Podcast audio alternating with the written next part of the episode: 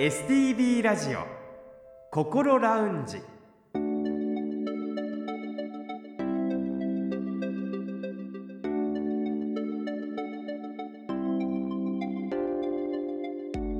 おはようございます。北本隆夫です。今朝も聞いてくださっていますか？この時間は本人でもさらに家族でもなかなか分かりにくい心のお悩みについて一緒に考えていく番組。心ラウンジをお送りします。心の悩みは本当に人それぞれだと思いますが同じような悩みを持ってらっしゃる方そして経験された方は他にも多くいらっしゃいます。そういう方たちに数多く接してきた専門家の方のアドバイスを中心に未来に向かって前向きな一歩を踏み出せるような情報をできる限りお届けしていきたいと思っています。この後8時15分までぜひ心ラウンジにお付き合いください。それでは今週も心ラウンジのアドバイザーをお迎えしましょう。札幌市西区友メンタルクリニックの小誠代院長です。先生おはようございます。おはようございます。あっという間に7月になりました。この心ラウンジでは5月にうつ病などの気分障害そして6月には発達障害をテーマに番組を進めてまいりました今月7月は全般性不安障害やパニック障害などの不安症を中心にお送りしてまいります。まず先生に伺いたいのがこの全般性不安障害パニック障害などの不安症には具体的にどのようなものがあるんでしょうか？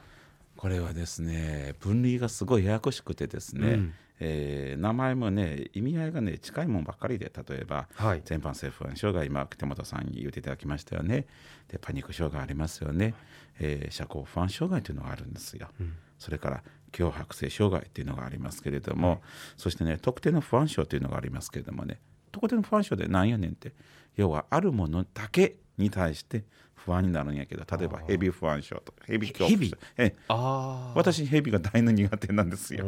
そそれってヘビ不安症になるんですか？言い方として。ヘビ恐怖症特定の恐怖症の中に一つヘビ恐怖症というのがありまして普段はねこの特定の不安症にだけはですね治療する必要は、ね、ほとんどないんですよ、ただあのヘビを避けて通ればいいわけですから、まあ、札幌市内に住んでると問題はないと思います、はい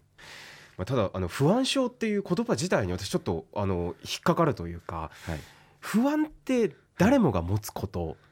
じゃないですか、はい、で毎日の生活の中で必ずあるものなんですが、はい。はい、それが不安が不安症になる、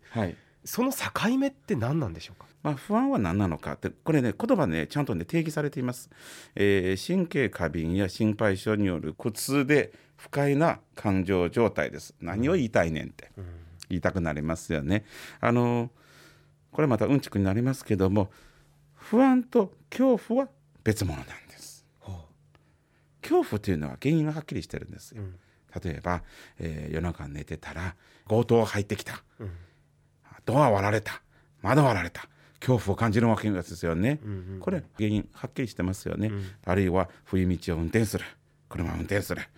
スピンしそうになった。あるいはスピンしてしまったうわ怖いわ。これ恐怖ですけれども、はい、不安というのはですねそれと違って実は原因がはっきりしないんですよ。なんとなく冷や汗かいた、うん、うわ嫌だ。じゃあどうしたの？いや分からん。これ不安ですよ。原因が分かってない。原因分かってない。あるいは原因分かっててもその恐怖は去った後でも不安なんですよ。例えば、えー、サファリパーク行って車運転してたらああそこにライオンがやってきた、うんうわ怖い。わこれは恐怖です、うんうん、はい。サファリパークが出ました、うん、はあやっぱりゾッとしてあ今でもゾッとしてるわ。ゾコゾコす。るわこれ不安です脅威がもうないんですよ、うん、本来は恐怖に感じるものがないんです、うん、これ不安なんですよ、それがあのまあどんどんと大きくなってきて生活に支障をきたすようになる可能性があるっていうことそうです。それがねそんなにねあの支障をきたさなければ治療する必要はないです。先のヘビーファンションもそうですけれども。あのとにかくこうその不安がどすぎて生活がしんどくなったらそれは心療内科で力になることができるからどうぞ来てくださいという話です。なるほど治療をするっていう選択肢がそういった場合には出てくるとそうですよいうこと治療というのはそもそも生活を楽にするためです。あの4月の番組の中で長年パニック障害で外出ができなかったという方があの治療した結果あの外食が外でご飯を食べるということができるようになったというお話をしていただきましたけれどもあの今回はパニック障害についてお話を伺っていきたいと思うんですが不安症の中にパニック障害っていうのがあるっていうそうです不安症というのは大きな概念の大きな病気の集団ですけども、はいその中にパニック障害という非常によく知られる病気があるんですよう。んまさしくパニックのような不安がやってくるんです。うんパニックってのは急に起こるものなんですよ。はいゆっくりゆっくり起こるもんじゃなくて普通にしてたらわ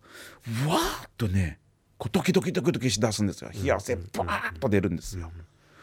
もう動悸がドキドキドキしてで呼吸が荒くなっていくこれはパニック発作です。でこれがですね突然やってきてしばらく続いて消えてまたやってくるんです。こういうあのパニック発作を繰り返すようになるんです。症状はね人によってね微妙に違いますけれども一番多いのはまずね皆さんあの過呼吸って言いますよね。うんうん。あのはっはっはっはして。であの患者さんによってはですねもう呼吸の仕方がわからなくなる。うん。そして自分がもうこのまま息が止まるんじゃないかっていう錯覚に陥ってしまう頃これぐらいしんどいんですよ。で動悸もよく出てきます。で、はい脈拍測ったらね結構早いパンパンパンパンパンパンとねなるんですよ。そして冷や汗かく体がブルブルブルブル震えるいろんな症状が出ますけれどもこれ一度経験したらもう嫌で嫌で仕方がない。だって自分の体をコントロールできなくなるというか次どういうふうになっていくのかが分かんない状態ですもねそうんなんですよ。そしてそれをそのまま死に直結するんじゃないかと皆さん考えてしまいますよね。でそれがですね必ず収まるんです。うんうんそして何回か経験したら今度はですねまたなるんじゃないかって頭が考えるようになるんですよ。あーああのその時点ではなってなかったとしても、はい。この後出てくるんじゃないかってそです。いうう不安が。そうです。で患者さんによってはいやまたなるからもう外出るのは嫌だって。人のところに行くのはもう嫌だって。家にいるってこう結構ですねこう避けて通るようになってしまいますね。うん。その家にいるっていう発想になるのは、はい。あの私ごめんなさい勉強不足で申し訳ないんですが、うん。パニック発作っていうのは、うん。やっぱり外に出てる時こう、周りに例えば人がいる時とかによくなるっていうことなんですか？そうです。家にももちろん家にいてなる人もいますよ。いますけれども経験的には外に出てなる人が多いです。ああそうなんですね、はい。あのその初めてパニック発作になって動悸が激しくなっていくとあのまずはやっぱりこう心臓が何か悪いんではないかとか、はい。あの呼吸が難しくなると肺が悪いんではないかって考えると思うんですけど、はい。そういったものとパニック発作っていうのを見分ける方法はあるんでしょうか？えーとね素人が見分けない方がいいです。私たちでも自分がもし私がここでなったら、うん。あこれはパニック発作だから内科行かないという選択肢がないです、やはりりまずは循環器内科行ったり心電図取ったりして、内科の病気がないことを確認しないといけまあせん。だから心臓や肺に異常がないかどうかってまずはやっぱり確認しないといけないってことで絶すよね。対そっちは前提ですね、なるほど。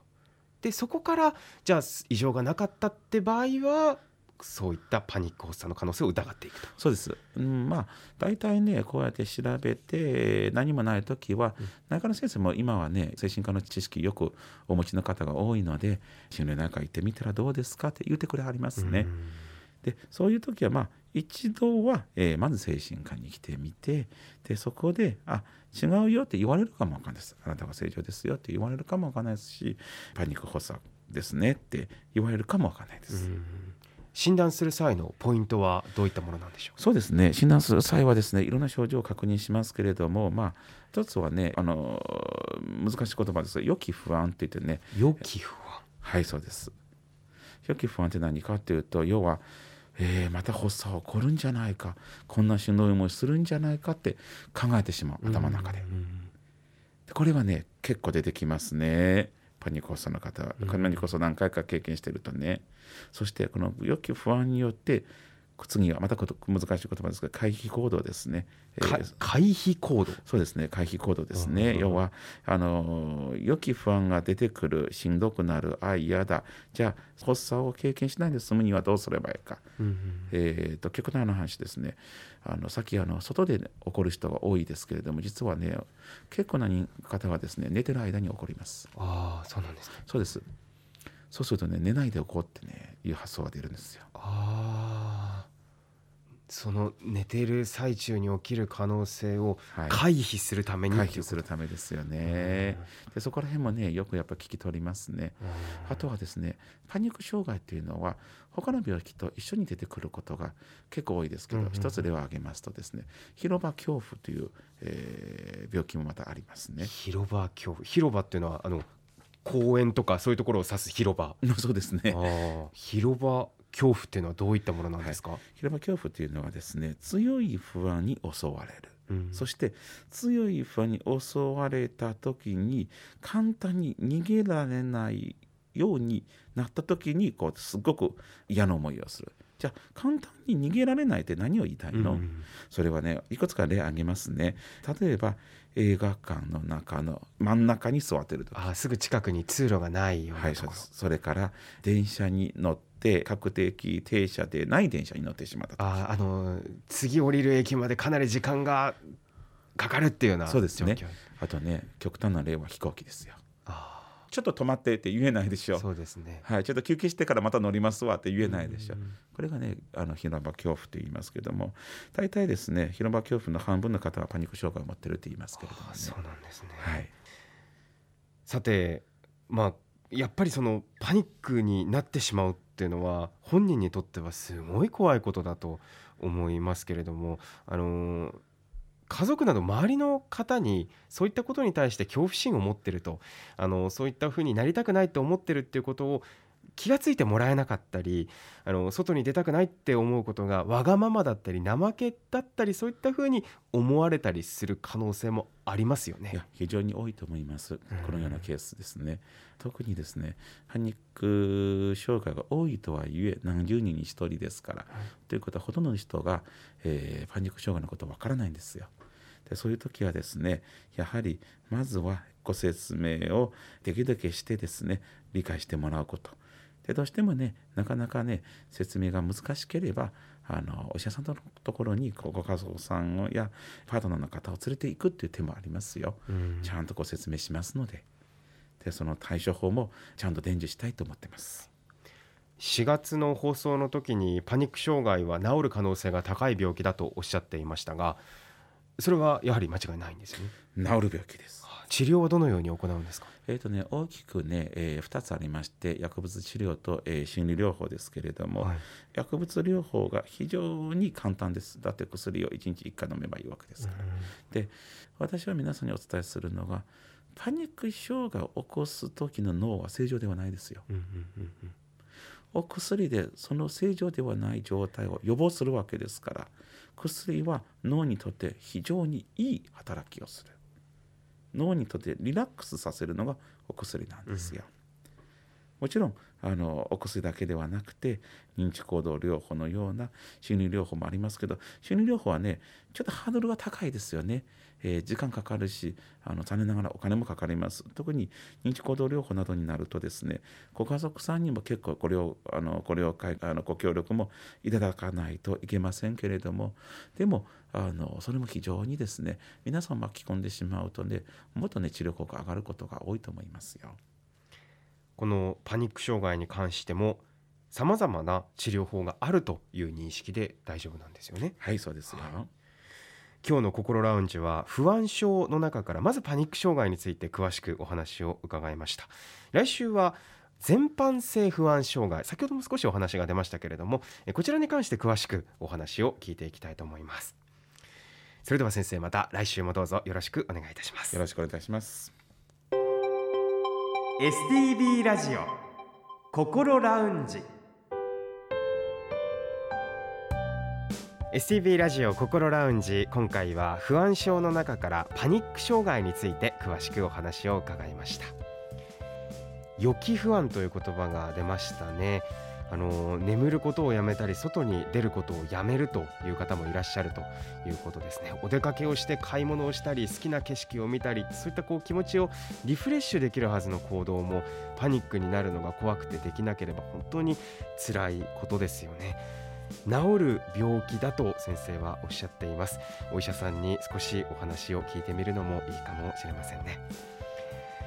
さてこの番組では皆さんからのメッセージを受け付けています。7月は全般性不安障害やパニック障害など不安症をテーマにお送りしていますので関連する質問や体験談などのメッセージをお送りください。もちろんそれ以外のメンタルヘルス関連の質問やメッセージでも大丈夫です。メールアドレスはこう先生にちなんでこうアットマーク stv.jp アルファベットの小文字で ko アットマーク stv.jp ファックスやお手紙については STV ラジオのホームページをご覧ください。